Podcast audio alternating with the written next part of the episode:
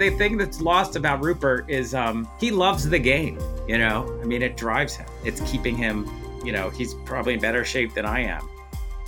Hello and welcome to The Interview.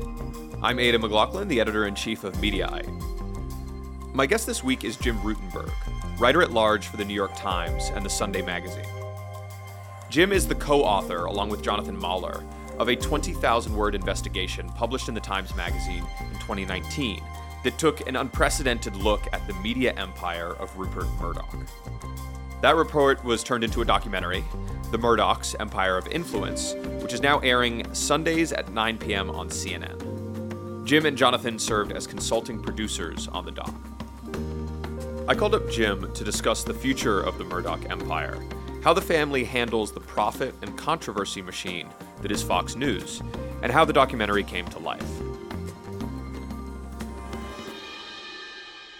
Jim, thanks so much for joining me. All right, thanks for having me. So the documentary is brilliant, by the way.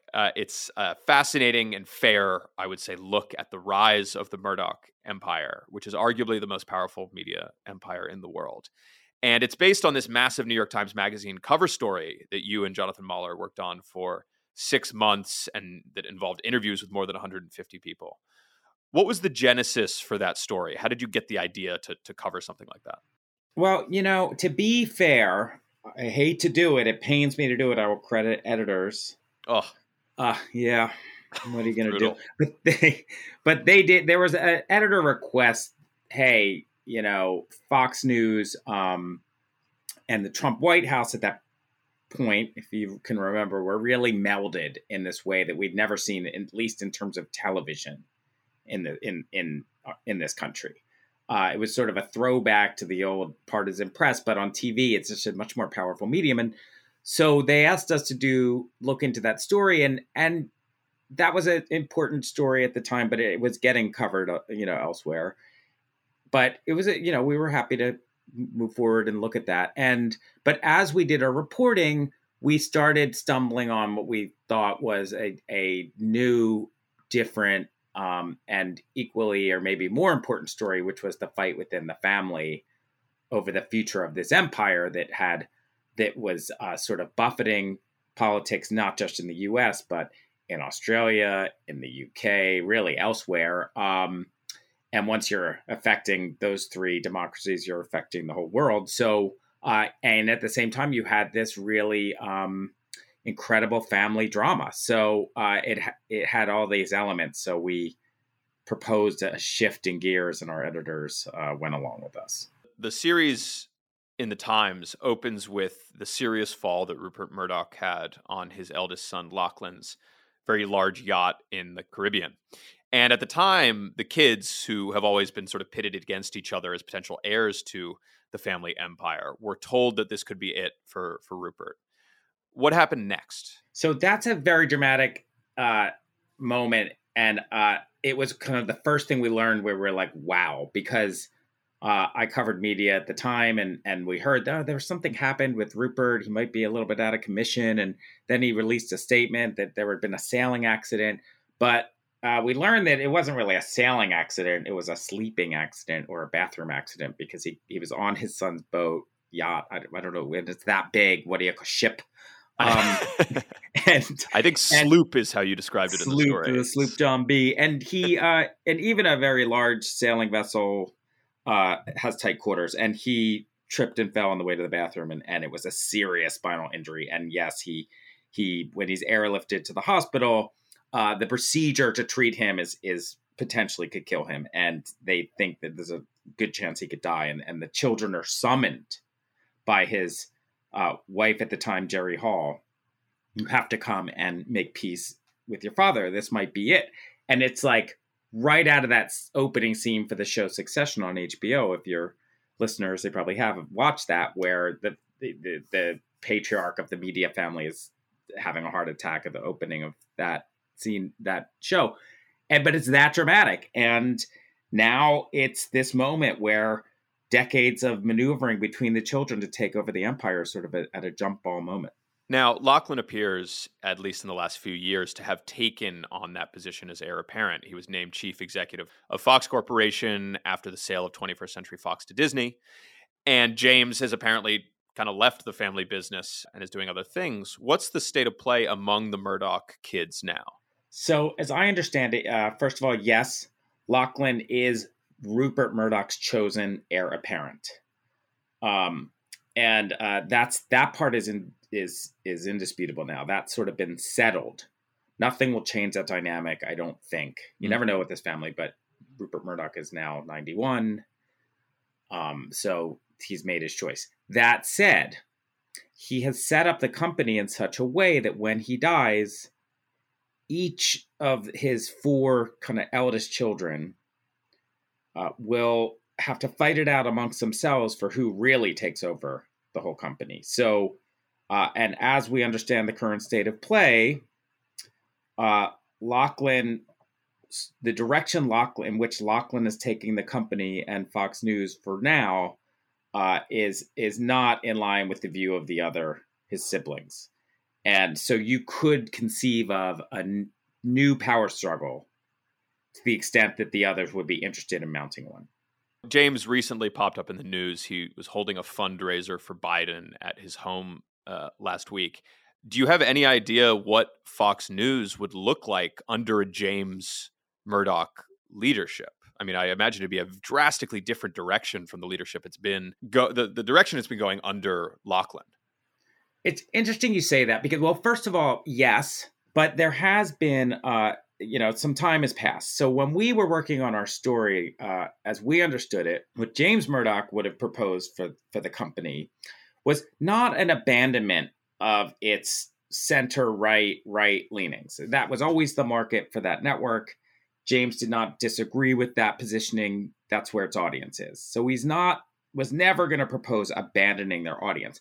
But as we understood it, James's view was, but bring it back into sort of some of the traditional rules of journalism, i.e. opinion hosts' opinions can't be about factual matters that its own newsroom can't support. He doesn't like some of the populism as we understand it. Now that was then. And so the argument during our reporting was James wasn't proposing a wholesale change in the network, just as sort of a grounding in traditional journalism or more of traditional journalism's rules.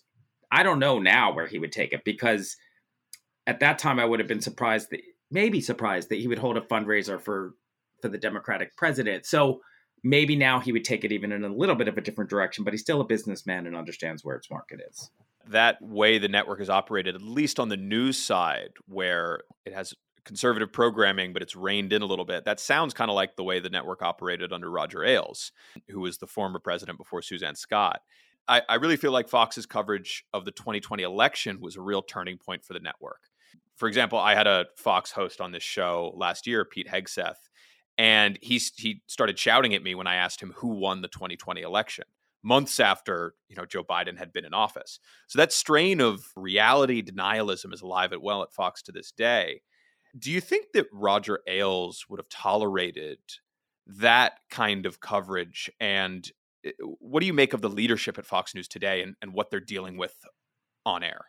Well, it depends on which iteration of Roger Ailes we're talking about, because in the very beginning, Roger Ailes saw Fox as needing a very traditional news arm to give it legitimacy and credibility.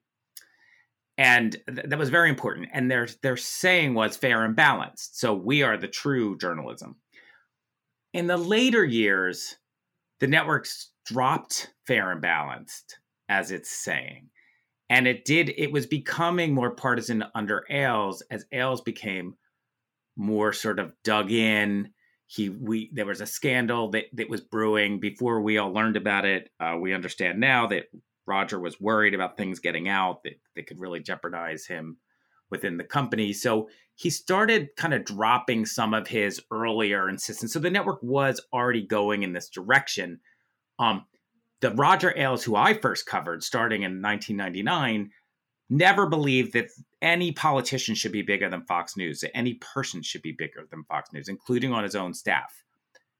When Roger is forced out of the company in a sexual harassment scandal, and the company first falls under Rupert Murdoch's leadership, now he's very elderly, but Rupert gets involved, we see it really drift even farther away to a sort of big personalities are kind of freer to do their thing, whichever direction they want to go in. At the same time, when Lachlan comes in, he sort of champions this streaming network, Fox Nation, which is sort of some of the most right-leaning, forward-leaning Fox opinion into a far even less shackled to sort of traditions of the newsroom versions online, Fox Nation. So it really has gone really far from what it started as in terms of Roger Ailes' initial network.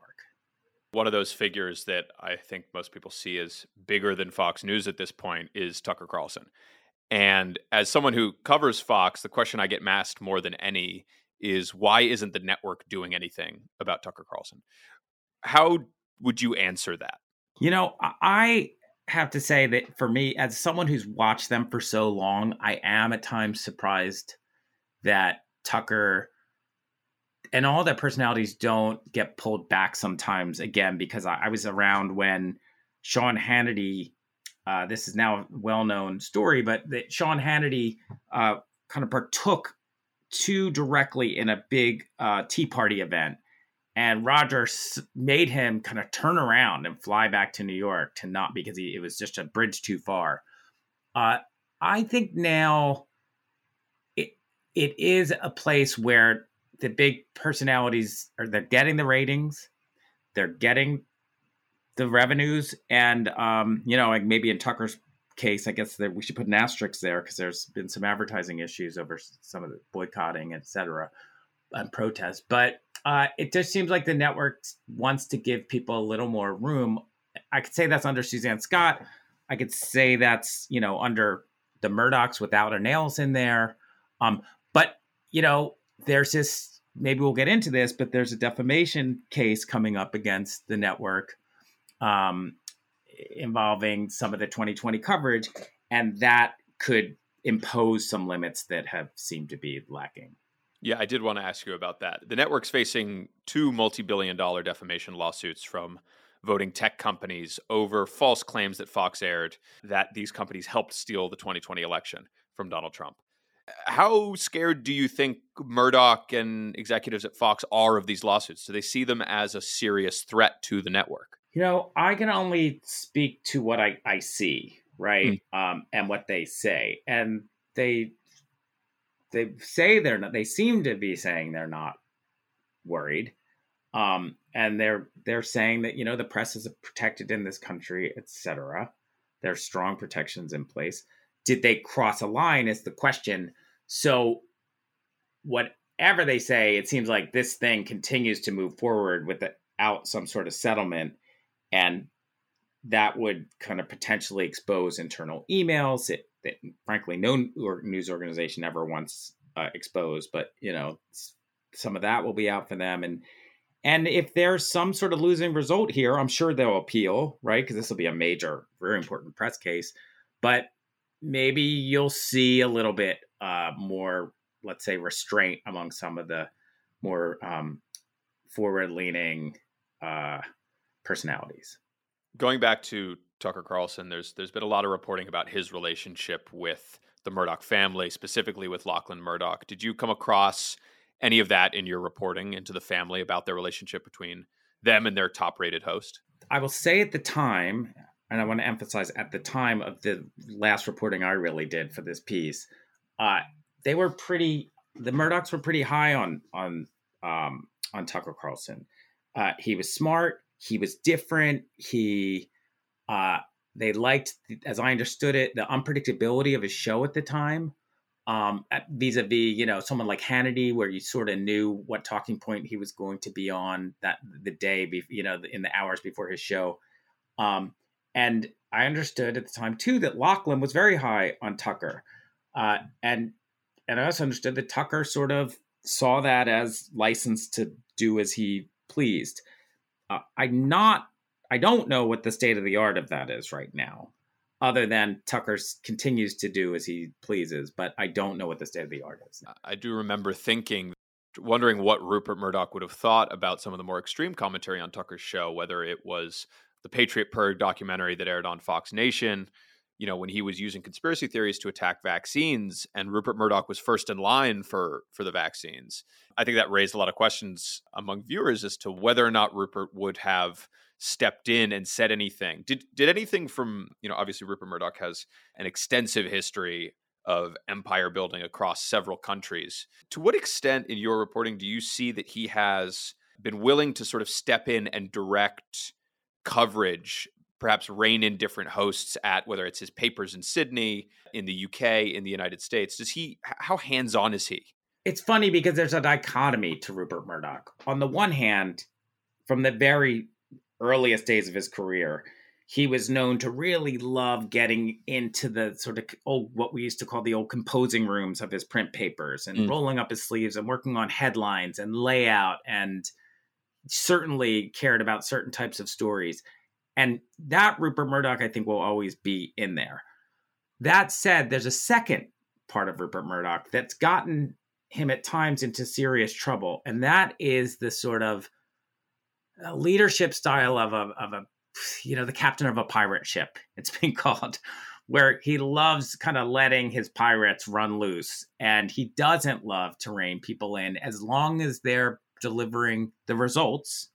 And in Rupert Murdoch's world, the results are bottom line dollars and cents and circulation and ratings, that he's given his people a lot of leeway. And that at times has gotten him into a lot of trouble. I'm thinking about, obviously, the British tabloid hacking scandal, where some of his editors took extreme license in using private detectives to hack into the voicemail systems of people in the news, celebrities, member of the royal family, and in their undoing, a young girl who went missing and was found dead.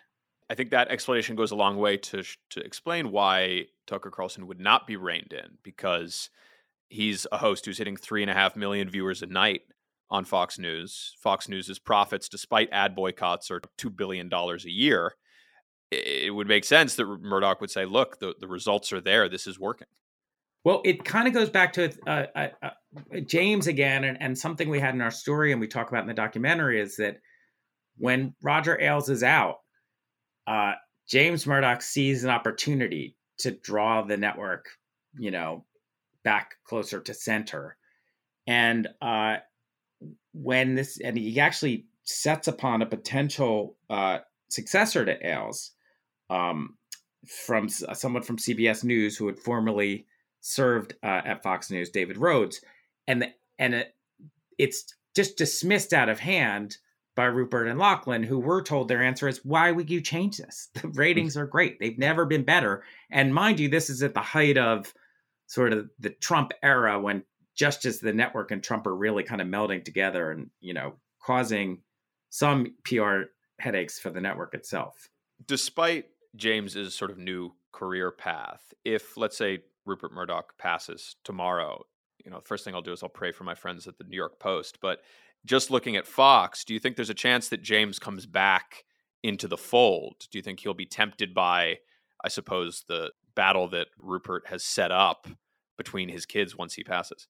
Yeah, it's an interesting question. I'll start by saying that when Lachlan won Succession, and you'll see this play out in the documentary in the future episodes, in James's view, the company had become much smaller. If your listeners will recall, Rupert makes a major deal where he sells off a big part of the company to Disney. It's a lot of its powerful entertainment arms, its studios, and so to James, it's sort of, you know, that's where he sort of saw part of the important future for the company. So he's sort of like, the way he spins it to friends or not spins it, maybe he really views it this way, is this is a much smaller company. It's a political project. I'm not interested. And he leads, as we report, a push within the family that, hey, if Lachlan's won, why don't we just let him buy us out of the trust? Us being James and his two sisters, Prudence and Elizabeth.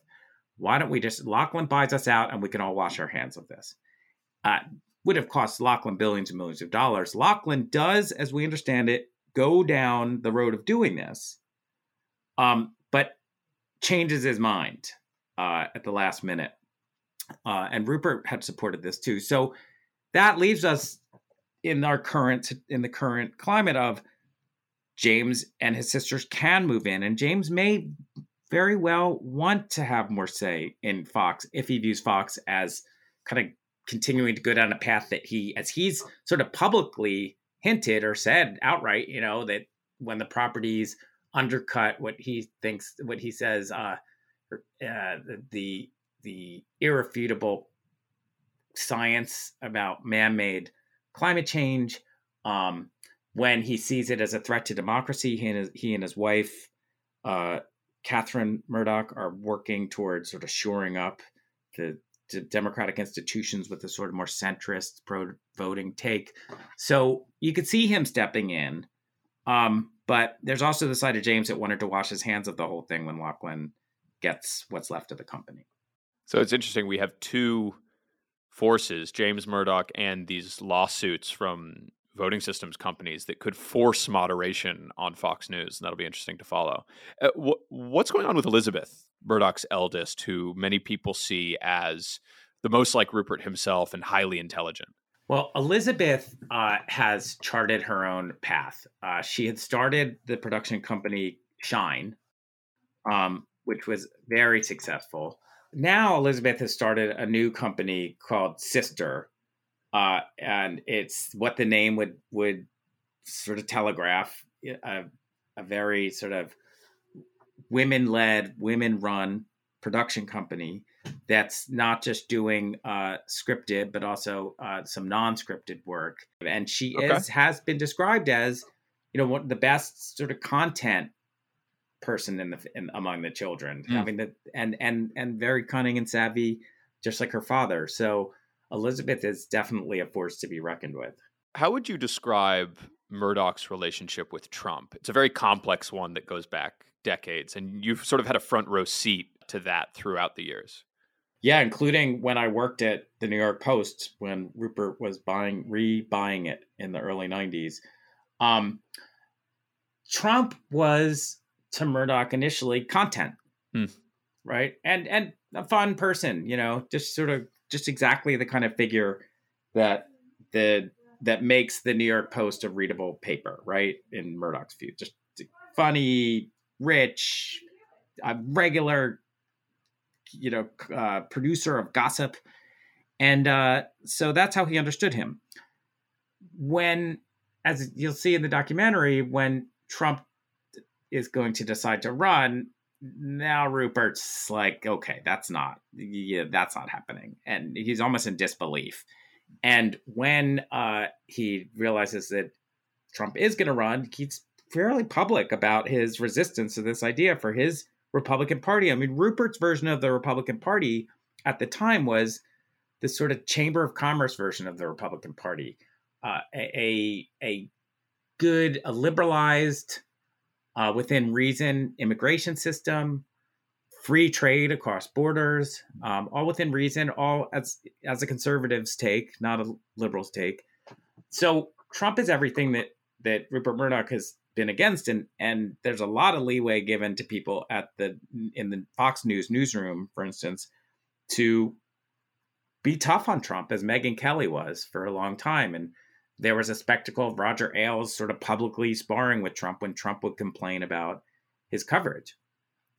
When Trump gets the nomination, we see a pattern that I've seen again and again watching Murdoch and his news outlets, especially Fox News, is that now it's a different game. The Republican nomination is set, and Rupert tends to push the people he can push home to get behind that the Republican nominee. And so there's a hard turn. And there was a lot of coverage at the time. Analysts who were now known as Never Trump, saying they're, you know, apparently getting the squeeze, and, you know, a full kind of turn behind Trump. And then when Trump's the president, it's like a complete symbiosis. Interestingly, now we're seeing a return to Rupert Murdoch being more resistant to Trump, not loving the idea or opposing the idea of a Trump presidency, along with Lachlan.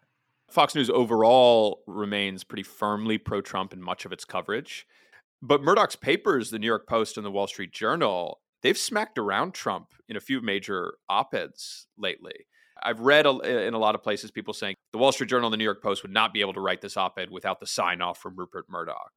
What do you make of that? I agree with that. I mean, that's definitely true. And not just Rupert, but you know, I understand that Lachlan's right there with him. And DeSantis, basically everything I'm hearing is that what you see, what you think you're seeing is what you're seeing, which is, yes, DeSantis is getting more airtime. That's a person they could, you know, get behind.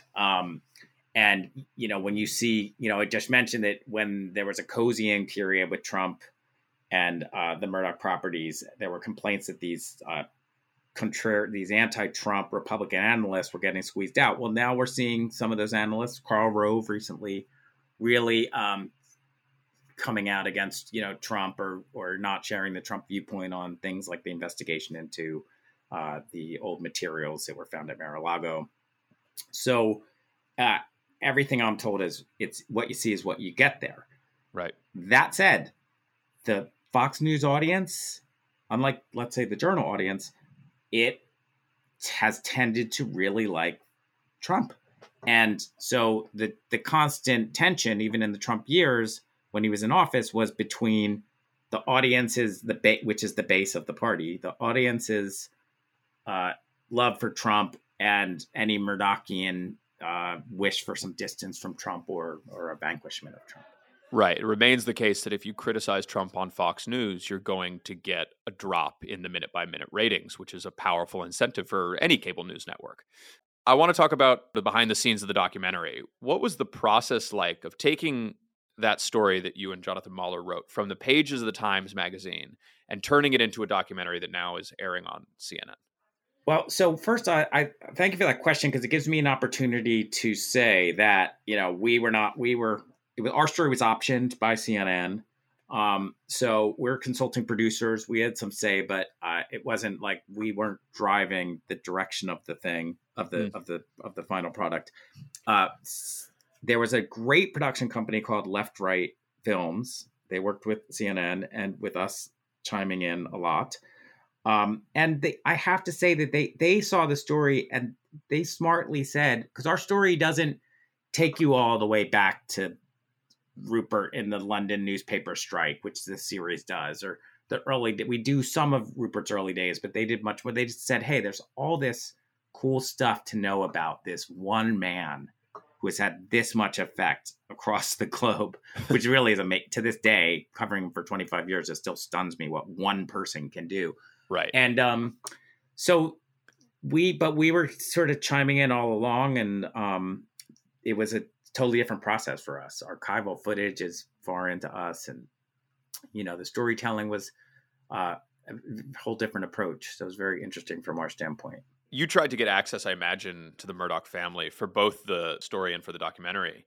How did you go about that? And did you ever think that there was a chance that they would sit down with you, that one of the members of the family would participate? You know, when we were writing the magazine piece, the whole way we were able to do it was because we come along, we could get the thinking of the major players, which isn't always easy to get. I mean, I've spent a lot of the last 25 years trying to get that thinking and failing. Yeah. Really, like, hard. So this was the magazine piece was the first time that I ever really broke through. And it was because we came around at a time when the family was splitting up, and the different factions kind of were interested in seeing their stories out there through proxies, et cetera. I thought for the documentary, there would be some chance that maybe some of them, I didn't think Lachlan would cooperate. I didn't think Rupert would cooperate. I wondered if any of the other siblings might, but I knew that it would depend on, was it in their interest within the family dynamic? I was hopeful that maybe the timing was right, but there's nothing we're going to say to convince them. There's no persuading here. These are like really savvy, the most savvy media people in the world. And they're only going to do it if it serves their interest. So I knew that maybe, I was hoping maybe one of them, two of them, all of them would see some interest in playing along. Were the Murdochs and Fox News, were they a particularly hard subject to report on? I'm thinking back to the Ailes days when, you know, Gabriel Sherman had private investigators tracking him when he was writing a book about Roger Ailes. Does that exist anymore, or is Murdoch and Fox like a fairly normal subject to report on these days? I mean, I hope that doesn't exist anymore. I'm told it doesn't exist anymore. You know, I've never been followed by PIs as far as I know. Bo Dietle's not on your tail. Bo Dietl, not that I know of. If he's really good, I shouldn't know though. He's right? Not, I've heard he's gotten better. Yeah. I think I'd notice Bo Dietl though, if he were on my tail. He's I think one person I would notice, but, look, they are like among the fiercest, communication shops in the business, right? They were sort of forged in battle, right? Roger kind of in a sly way was declaring war on the rest of the press. We're fair and balanced, i.e. you're not.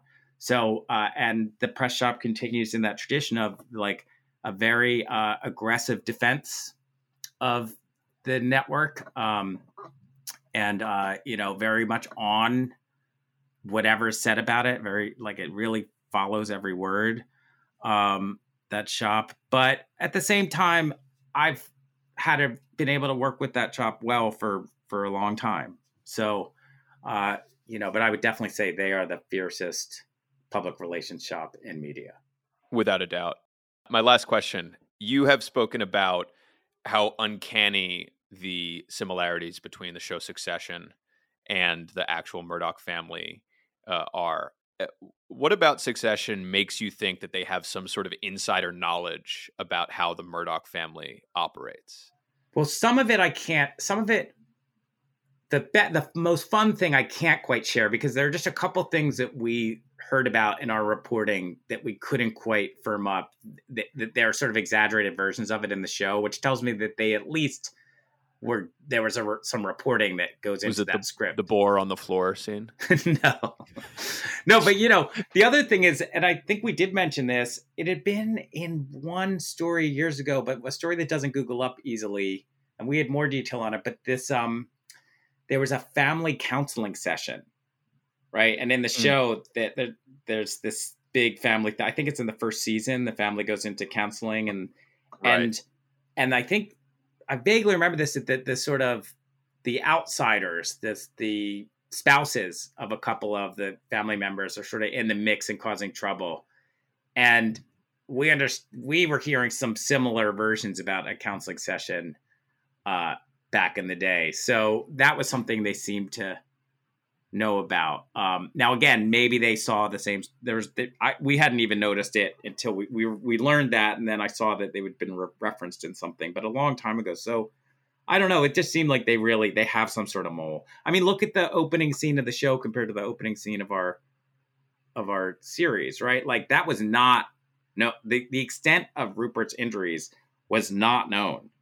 We hadn't heard that until we started reporting. So they knew, obviously, something serious had happened, right? Do you think Rupert watches Succession? I think that I've been told that, no. I think I hear that from about all of them, but I don't believe it. I mean, I just don't. There's no way he hasn't at least peeked in on it, it a little bit. Rupert, the thing that's lost about Rupert is he loves the game, I mean, it drives him. It's keeping him, he's probably in better shape than I am, and he's, decades older. Jim Rutenberg, the documentary is The Murdochs: Empire of Influence. It is now airing Sundays at 9 p.m. on CNN. Thank you so much for joining me. All right. Thanks for having me. That was fun. Thank you for listening to this episode of The Interview. Please subscribe to The Interview on Apple Podcasts or Spotify. And check out coverage of my conversation with Jim Rutenberg on Mediaite.com.